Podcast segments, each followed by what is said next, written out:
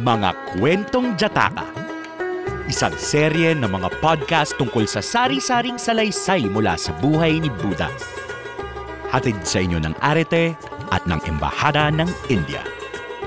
Ang kwento natin ngayon, ang mga lawin at ang kanilang mga kaibigan. Salin sa Filipino ni Mark Benedict F. Lim at babasahin para sa atin ni Jethro P. Tenorio.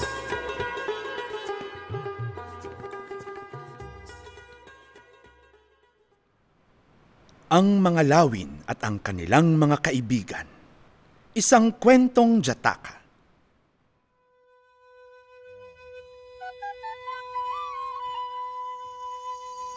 Noong unang panahon, may nakatirang pamilya ng mga lawin sa isang masukal na gubat malapit sa lawa. Binubuo ang pamilya ng inang lawin, amang lawin, at mga anak na lawin. May nakatira din na leyon, susulbot, at pagong sa hilaga, silangan at timog na pampang ng lawang ito. Isang araw, tinanong ng babaeng lawin ang kanyang asawa, "Mahal, ilan ba ang kaibigan mong nakatira malapit dito?" Tumugon ang lalaking lawin, "May kaibigan naman ako, pero wala rito sa bahaging ito ng gubat." Nakiusap ang babaeng lawin, "Mahal, kailangan kang magkaroon ng mga kaibigan, o kung hindi man, mga pwedeng makatulong sa atin kung sakaling malagay tayo sa alanganin o panganib."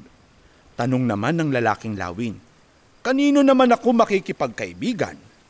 Mungkahi ng babaeng lawin, "Maaari kang makipagkaibigan sa susulbot, sa leyon at sa pagong na nakatira sa silangan, hilaga at timog na pampang ng lawang ito." Nagustuhan ng lalaking lawin ang ideya at isa-isang pinuntahan nito ang leyon, ang susulbot at ang pagong upang makipagkaibigan sa mga ito. Masaya ang lahat na nakakilala sila ng bagong kaibigan. Naging matiwasay ang lahat sa kanilang buhay. Walang ano-ano, isang araw, may mga taong dumating sa gubat para mangaso. Nangaso sila sa kakahuyan mula umaga hanggang gabi, ngunit walang nahuli. Ayaw nilang umuwi nang walang napapala, kaya nagtungo sila sa lawa upang tingnan kung ano ang matatagpuan nila doon. Matapos ang buong araw, ganap silang napagod.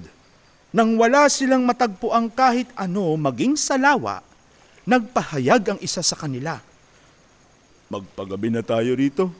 Tingnan natin kung ano ang matatagpuan natin sa umaga." Sumang-ayon ang lahat sa panukala. Gumawa sila ng mga higaang yari sa dahon at nagsitulog na sila. Inilagay nila ang mga higaan sa ilalim ng punong pinamumugaran ng pamilya lawin. Gayunman, hindi makatulog ang mga mangangaso dahil sa pangiistorbo ng mga langaw at lamok. Kalaunan, bumangon sila at nagpaningas ng apoy sa pampang ng lawa upang maitaboy ng usok ang mga langaw at lamok.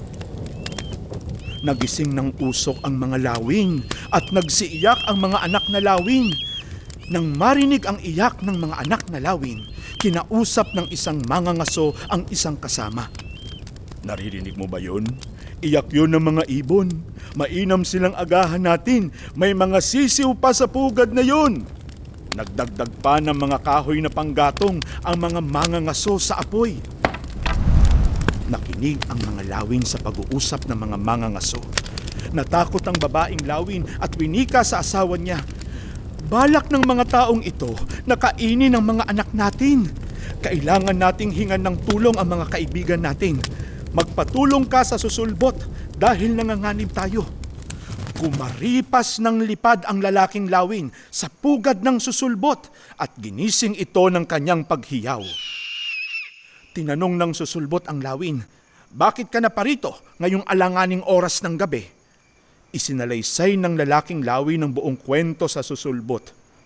Inalo ng susulbot ang Lawin at sinabi, "Huwag kang mag-alala kaibigan, tutulungan kita.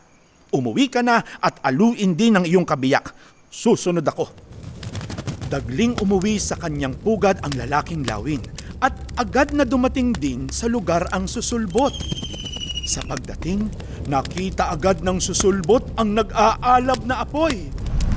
Gamit ang kanyang backpack, hinampas-hampas niya ang tubig at winisika ng winisika ng apoy hanggang sa tuluyan itong maapula. Nagpaningas muli ng apoy ang mga mangangaso at sinubok ng akyatin ng isa sa kanila ang puno. Inapulang muli ng susulbot ang apoy. Sa tuwing may lumilitaw na apoy, inaapula ito ng susulbot. Pagsapit ng hating gabi, hapong-hapo na ang susulbot. Napansin ng babaeng Lawin ang kalagayan ng susulbot at nagwika sa asawa. "Pagod na ang susulbot. Puntahan mo ang pagong at hingan mo siya ng tulong para makapagpahinga naman ang susulbot." Dagling lumipad pababa ang lalaking Lawin at nagwika sa susulbot, "Magpahinga ka muna ng saglit kaibigan. Susunduin ko ang pagong." Pagkatapos, lumipad ang lalaking Lawin sa timog na pampang ng lawa at ginising ang pagong. Tinanong ng pagong ang Lawin, "Ano ang nangyari kaibigan? Bakit ka na parito?" Tumugon ang Lawin, "May panganib na sumapit sa amin," at isinalaysay niya ang buong kwento tungkol sa mga mangangaso. Sinabi rin niya, "Ilang oras nang nakatutok sa pag-apula ng apoy ang susulbot at ngayoy pagod na, kaya ako naparito sa inyo." Walang pag-aatubiling sinabi ng pagong, Hmm, tutulungan kita." Pagkaraan nito, agad na nagtungo ang pagong sa lugar na pinamumugaran ng mga Lawin. Sumisid siya sa tubig, nangolekta ng putik at ito ang ginamit niya sa pag-apula ng apoy.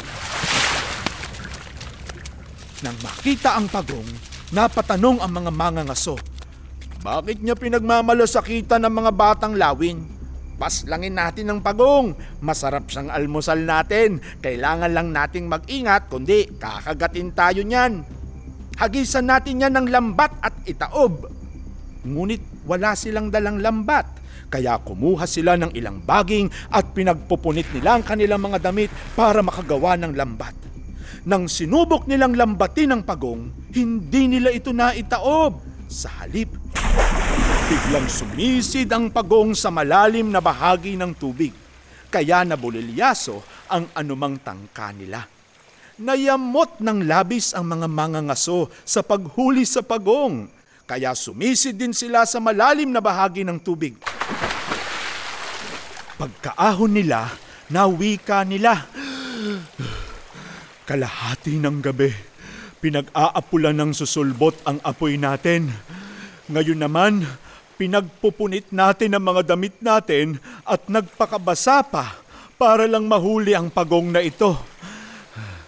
Gagawa ulit tayo ng apoy at sa pagsikat ng araw, kakainin natin ang mga batang Lawin na iyon." Sa gayon, nagsimula muli silang magparikit ng apoy. Naririnig ng babaeng Lawin ang usapang ito ng mga mangangaso. Wika niya sa kanyang katuwang, "Natatakot ako na anumang oras, mahuhuli ng mga taong ito ang mga anak natin. Humayok at hingan ng tulong ang kaibigan nating leyon." Agad lumipad ang lalaking Lawin papunta sa leyon. Tinanong ng leyon ng Lawin, "Bakit ka na parito kahit na gabing-gabi na?" Isinalaysay ng Lawin ang buong kwento. Sabi ng leyon, "Huwag kang mag-alala kaibigan, darating ako. Umuwi ka at aluin ang iyong kabiyak at ang mga bata."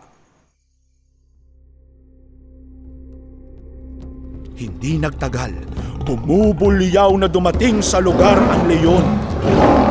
Nang marinig ang ungol ng leyon, na naghoy ang mga mangangaso, Ikamamatay na nating lahat ito! Tali-taling tumakbo sila palayo sa lugar. Nang makarating na sa puno ang leyon, wala nang kahit isang mangangaso ang matatanaw. Nang oras na iyon, lumapit din ang susulbot at ang pagong. Masayang masaya ang mga lawin na umalis na ang mga mangangaso.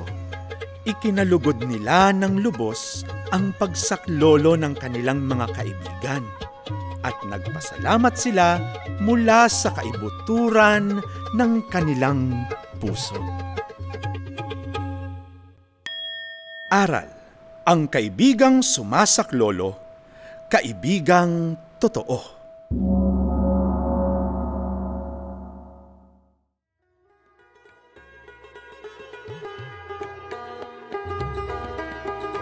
Salamat sa pakikinig. Sundan ang mga kwentong Jataka sa arete dot ateneo dot edu para makita mga gawaing pang-aral at iba pang kwento ng seryeng ito.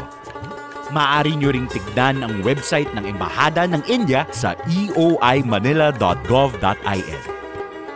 Mapapakinggan nyo rin ang kwentong ito at iba pang mga kwento sa Spotify. Hanggang sa susunod na kwento. Ingat!